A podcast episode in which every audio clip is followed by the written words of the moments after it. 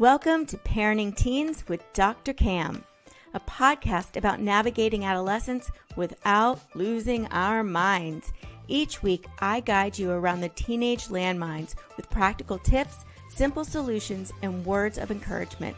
I'm your host, Dr. Cam. Let's get on with the show.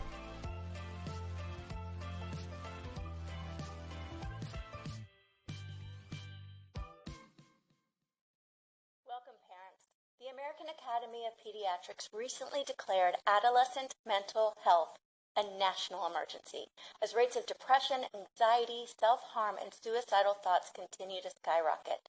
The pandemic brought this serious issue to the forefront, but this uptick started years before COVID arrived on the scene. Sadly, and too often, the parents of these teens are the last to learn about their child's mental health struggles, and sometimes too late to take action. So today I'm joined by Elliot Kallen, the co-founder and president of A Brighter Day, a nonprofit organization dedicated to preventing suicide by helping teens manage their depression and stress. Elliot is going to teach us what warning signs to look for and what we can do to protect our teens from the number one preventable cause of teen death. Welcome, Elliot. Thank you for joining us today. Thank you for having me, Dr. Cam. Absolutely. Now, let's just start with your backstory. What inspired you to start helping and preventing teen suicide? Great. Well, it's a sad story, as as many of these charities began with sad stories. Um, so seven years ago, my 19-year-old sophomore at the University of Montana had jumped in front of a truck or walked in front of a truck uh, at about one in the morning, sober, no pills, nothing inside of him, um, and was missing in action for an entire day. We were trying to find him. Uh, he was already dead. And at 6:30 at night, Federal Express showed up with a six-page suicide note. And in that suicide note, which rambled, the first paragraph, the most important paragraph, Dr. Cam, was said, Mom and Dad, I've been thinking about this for a long time. I never would have told you how I felt. I never would have asked for your help. And I never would have taken your help. And in that process of going up to Montana and claiming his body, and you can imagine as a parent, what a, well, it, it, it's it's awful. It's just it's awful, and you go through all the stages of death that they talk about. You don't miss any of them. Uh, and the human body does not do well with a hundred thousand pound truck hitting it at 60 miles an hour. And you have to identify the body, and it, it's just it's a terrible story. But I read that paragraph all the way up, and I, I think I read it 20 times on the way home with his body under the plane, bringing him back for burial. And I realized, I, I turned to Jake's mom and I said, we have to do something to stop other families from having this happen to them. We have to do something. We can't, we're going to be victims of this our entire lives. What can we do to fix this? And we came up with the idea of a brighter day charity. And that would be a charity that would provide resources for teens and their parents on stress and depression, especially for those teens that aren't sharing anything with their parents. Because as a parent, if your teen comes up to you and says, Mom and Dad, I'm thinking of hurting myself, I'm, I am hurting myself, I'm doing things that are self destructive, you're going to take action. We as American parents are trying to be, for the most part, very good parents all the time. And I think that's worldwide. We're trying to, everybody wants to be a good parent. But what if you don't know? What if you're like Jake's mom and myself, and we just think, well, you know, he's a teenage boy. He's 19. He grunts, he groans. He, he doesn't share as much as we'd like him to share, but he'll get over it one day, as boys do. And what do you, and that, of course, that didn't, that opportunity never happened. so we've now, fast forward six years later, Dr. Cam, we now have thousands of articles that we've written and resources that we've create, created a teen survival toolbox for kids, a parent survival toolbox on our website. It's very exciting what we're doing. We are original content writers. We're prolific writers. We write two to four articles a month. We're on national wires all over the country with what we're putting out. And then we've just created uh, a partnership with 741 741. So any teen and any parent in any state in the United States can type the word brighter, B R I G H T E R, to 741 741, and they will get 24 7 help for up to 40 minutes at a time. Yeah. and so desperately needed. And it's free. It doesn't make up for something like that you do with the live counseling and the Zoom counseling, which is just so important. uh, but it's immediate and it's tactical. And for the parents that just put their hands up and say, I don't know what to do at this very moment, that gives them somebody to talk to right now. Yeah, and I think that's important to reiterate that that's for parents too, because I know parents, as soon as you hear or see anything like that, you go into panic mode because the last thing, I mean, it's it's the worst nightmare for something to happen to your child, and I'm so very sorry that happened to you. Thank um, you. I'm thankful you're taking that and moving it forward to help a lot of parents and children too. Thank you. Um, We're making a difference, and the goal of the charity is to impact parents and teens so we could stop teen suicide. I've got letters on my desk from parents and from teens that say, Thank you for saving my teen's life or my life. Um, but we know just from the number standpoint, because in the world of social media, we can measure things. Uh, last year, we had about 19,000 people that went to our website and downloaded materials. Last month, we had over 15,000. Wow. So, so, it's really having an impact and uh, and touching lives. We just want to touch lives and touch families. Uh, we can't stop teen suicide. We're not on the front lines. So, like like yourself, where you're actually meeting with families and and doing that great job with a personal conversation needs to happen. But at least we can get some resources in people's hands that they can read or they can learn on a video and they can say, I can get some help now. I'm ready. Yeah. And, and a lot of it is the education piece. And I really wanted to talk to you about that today because I think what really is difficult for parents is we have this belief and these understanding of what teens go through, right? So we're like, okay, teens have attitudes, teens are going to hide in their room. So it's very hard for us to discern what is, quote, I'm putting in air quotes for people on podcasts, typical teen behavior and what is really concerning teen behavior. And especially, like you said, most teens are really good at hiding that from hiding their pain from their parents. Yep. So, what do we look for as parents? So, look for pattern. Let's start with pattern behaviors. Um, you, your child sleeps X number of hours a night. You know it. You're a parent. Okay. When that changes, like my son, I noticed my son at the very end of his life during Christmas break. He was awake from 12 to 3 in the morning. We had to go over there, knock on his door, and say, Hey, come on, time to go to bed. And he was fooling around on his cell phone. He was doing nothing worthwhile. He was just, and so many of our teams, they do nothing on their cell phones. They just look. So look for pattern behaviors. Look for eating disorders. Uh, those are good ones. Look for they're they're withdrawing from their classes. They're withdrawing from their friends. We noticed, and his friends told me after he died that he was withdrawing from them. Um, his friends, one of his friends interviewed me, called me up after the, his death, and said, "I'm writing a paper on this, and would you mind me writing a paper about Jake?" And I said, "Not at all." He said, "Can I interview you?" And I said, "Of course."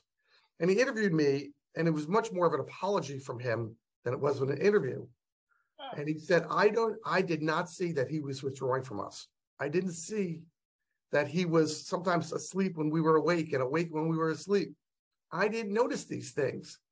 And so it's it's just changed. And I'm sorry that this is going on. Um, but look for changes in your team. Look for what's going on in class. Are they withdrawing from a particular class? Are they withdrawing from a subject? Are they giving up? Are they putting their hands up in the air and say, I can't do this math. I give up. Why bother going to college? I'm not really college material. And unfortunately, we live in a world where it's all about college material. It's not about trade school. And that's another subject for another time. Why don't we do a better job there? But it is true that what if you're not college material? Are you a failure? What if you're not? what if you're you're you've got parents, and, and I'm I'm a parent, and the world of parents. I don't want to say I'm a helicopter parent because I'm not sure I like that phrase, but I'm certainly a parent that was insistent, coming out of a good school myself, and there's their mom coming out of Stanford. You need to go to a good school now we never said top 50 or top 20 or Ivy League, but my middle one was I took him Ivy League shopping. You know, so uh-huh. yes, we we put implicit stress and pressure on our teens because we knew that getting a, a coming out a pedigree education could open up doors that they will need in the future. Yeah. What if your child's not that child? What if your child is would be just great going to a two-year school to grow up. I should have gone in the Army or the Marines and grown up before I went to Rutgers. But I didn't do that. But I could have used it Yeah. in retrospect. I would have been, I was just at 18, an idiot of an 18 year old and not mature. And so, like so many 18 year olds, they're just not mature enough to go to school. And, you know, Not ready. so it's important that, that you understand what's going on from the perspective of your teen. And I want to say something that you're going to ask me the question, like, what can parents do? And I know you're going to do that. If I could just jump- jump the gun on that, Go for it. I, I want to give you now, we've done a lot of research on this. Okay. And it's not complicated. The answer isn't complicated. You know, you don't need a college degree to, to be a better parent. What you need to be is a better listener.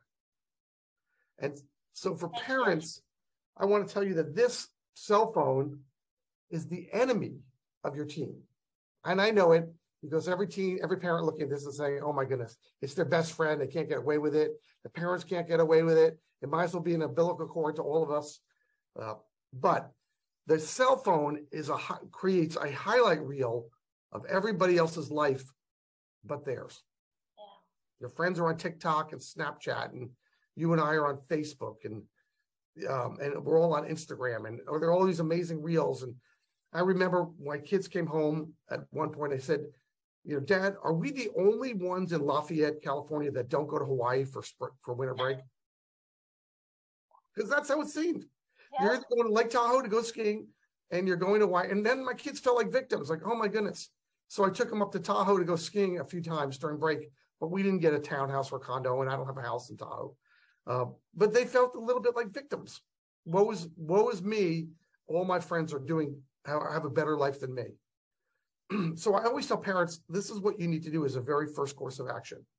Make dinner a cell phone free environment, Mm. including for yourself.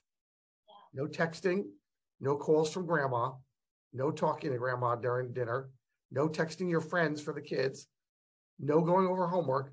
It's a conversation, good old fashioned conversation that maybe is a throwback to before there were phones and all those distractions, you know, to just talk, Yeah. just have a conversation.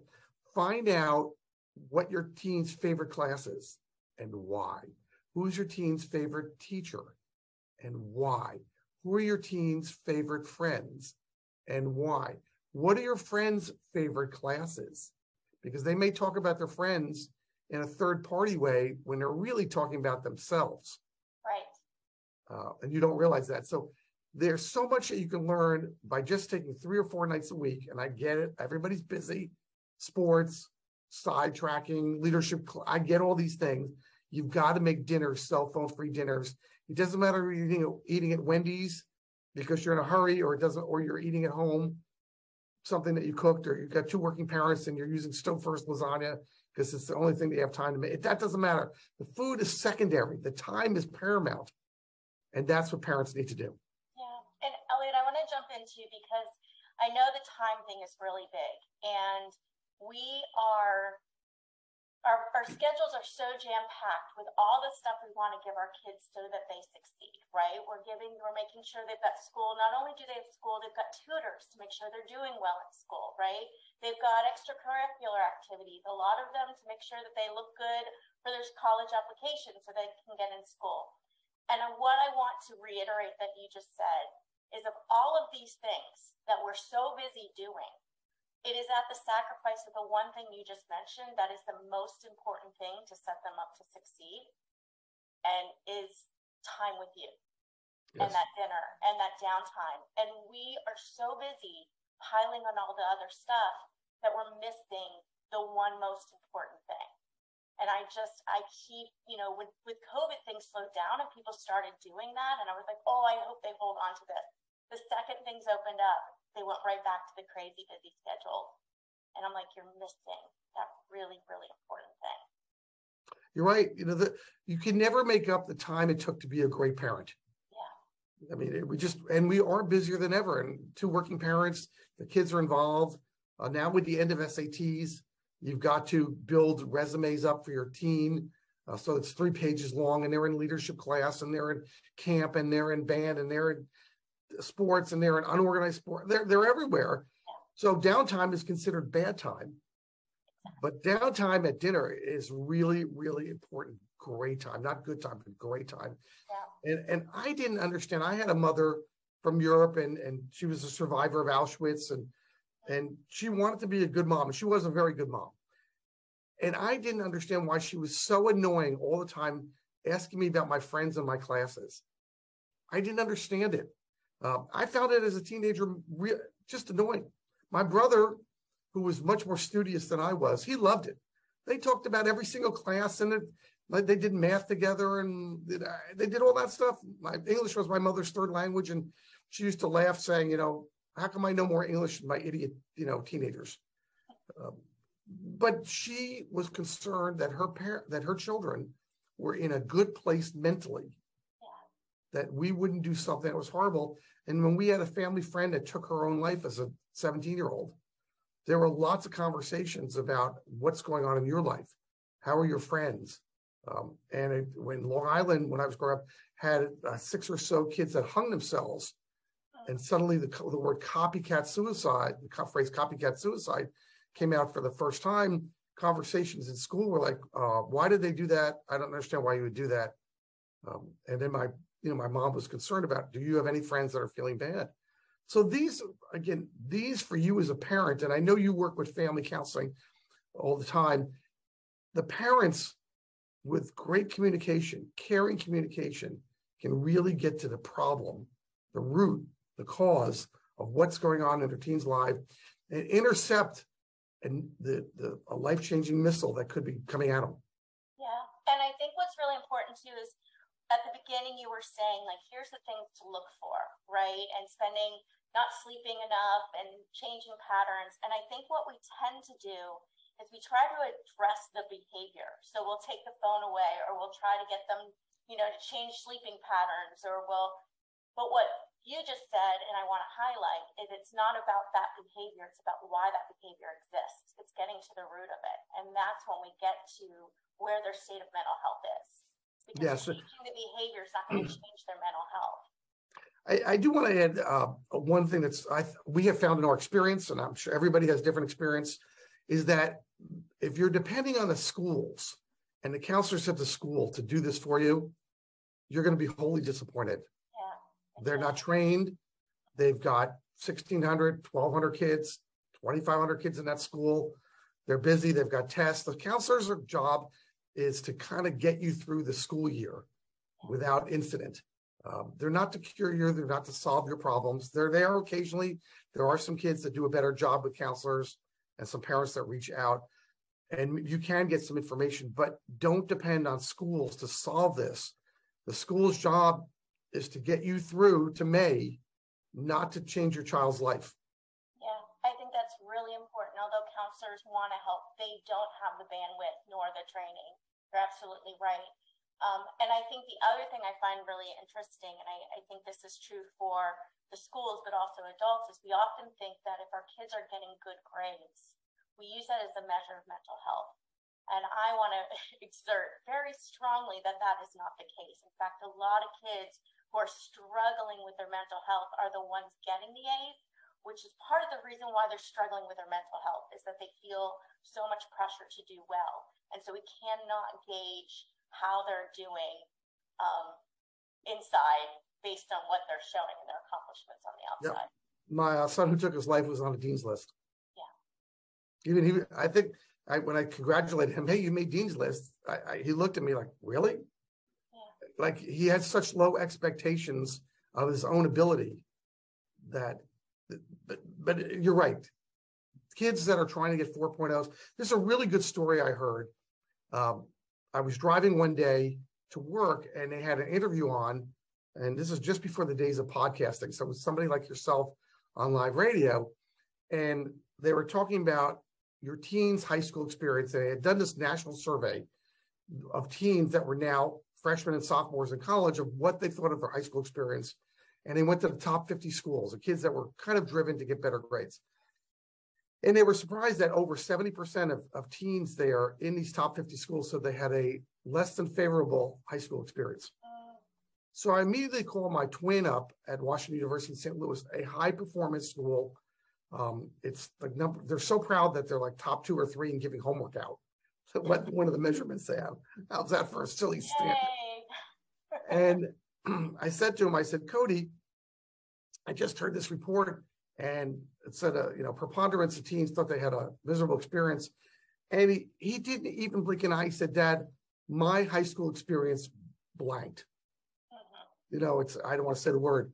It was horrible. I will never do that to my children. I said, Well, you were pretty hard on yourself. Do you think your parents, do you think we put too much pressure on you? He said, No, I put it on myself. I, I admit that I'm I'm hard on myself. But I, and he was a high school valedictorian. He said, but I wanted to have a perfect score. I wanted to get perfect, the perfect SAT or close to it. I wanted to get in that top school and be a top person in my field when I get into that field. There was a lot of motivation in there to do that. Uh, but he was the high school hockey goalie. He was on the lacrosse team. At one point, he was on cross country. He was in a number of clubs. He was president of this club and that club. Great resume, exactly what you want as a parent for your child, um, and miserable. Yeah, I, I think what's interesting because I hear this from um, my teen clients a lot. Um, pretty much all of them are really struggling with school, and it's not that they're struggling um, with the academics part of it. It's just the fact that there's so much pressure on them right now to achieve all this for some vague reason in the future, and so we are focusing so much on making sure they're set up for the future that they're not enjoying their lives now. And so they're living this miserable existence in their mind. And they don't have perspective to say this can change. So a lot of these kids do feel hopeless because they're like, well, if my life is miserable right now when I'm young, how is that ever going to change? Because my whole life is about trying to do stuff now just so I can maybe hopefully be happy in the future. And I think we really want to focus on what, how do we help our kids feel happy and thrive right today, right now, not someday down the future. Well, you're right, and you're really on the right track. I, I like to look at it in a, in a kind of like a box. I, I think of you know it's got six walls, top and bottom here, and the box opens up and is brighter for the happy kid because there's something to look at. But for Jake, who's who's not with us, the walls got darker and darker, and suddenly they became very black. And so yesterday was horrible. Today's even worse. Tomorrow's good. Wh- Why bother? Yes. And I think that's what happens. Um, so before you go, uh, two things. First of all, how can people find you, find your website, find all this amazing, re- all these amazing resources you have? Very, very simple. Just go to www.abrighterday.info. It's all free. Everything on there is free. We'd love to have you. Come join us. Excellent. And I've got all the links I will have in the show notes as well. And I know I checked out your guides for parents and for teens. They're great, really good stuff. So I've linked to those as well. And finally, what is kind of the one big takeaway you want parents to, to have from this episode about helping their kids and making sure that we're doing everything we can to prevent them from going into this dark place? Well, I think if I were to pick one thing, Dr. Cam, I would say ask great questions. Be a prober. I know it's annoying. I found my mother annoying. I was probably annoying for my kids. You'll be thankful when you get good answers. Yeah, I love that. And keep asking. If they're not answering, then ask some new ones. Maybe take a break. Yep. I will say too, um, if you start doing this and you haven't been, a lot of kids are hesitant at first because they're worried it's a trap. So I'm just throwing that out there. They may be hesitant to answer you because they're like, what are they trying to dig for that I'm going to get in trouble for? So I think a lot of it is once you've asked the question, spend a lot of time actually listening and not judging their answers. Absolutely. You're right. And then they'll answer again. A non judgmental dinner is a great dinner. Yeah, the non-judgmental is so important to add to that, though. that's, that's key to it. If it's judgmental, forget it. It defeats the whole purpose. Yep. So, Elliot, thank you so much for joining us. I really appreciate it and your time. Oh, thanks for having me on. You're doing a great job. Oh, thank you. And parents, thank you for taking time out of your busy day to spend with us. I do really appreciate you as well. If you want to learn more about how to help your teens thrive, you can grab my top 10 secrets for raising teens at askdrcam.com slash parenting tips. Until next time, have a peaceful, positive, calm day. And that's a wrap. Thanks for joining me today on Parenting Teens with Dr. Cam. Make sure to visit my website, www.askdrcam.com, where you can subscribe to the show in iTunes, Stitcher, or via RSS, so you'll never miss a show again. While you're at it, if you found value in this episode, I'd appreciate a rating on iTunes and hey, why not share it with a friend too? Be sure to tune in to my next episode. And remember, parenting teens may not be easy, but with my help, it can be a whole lot easier than this.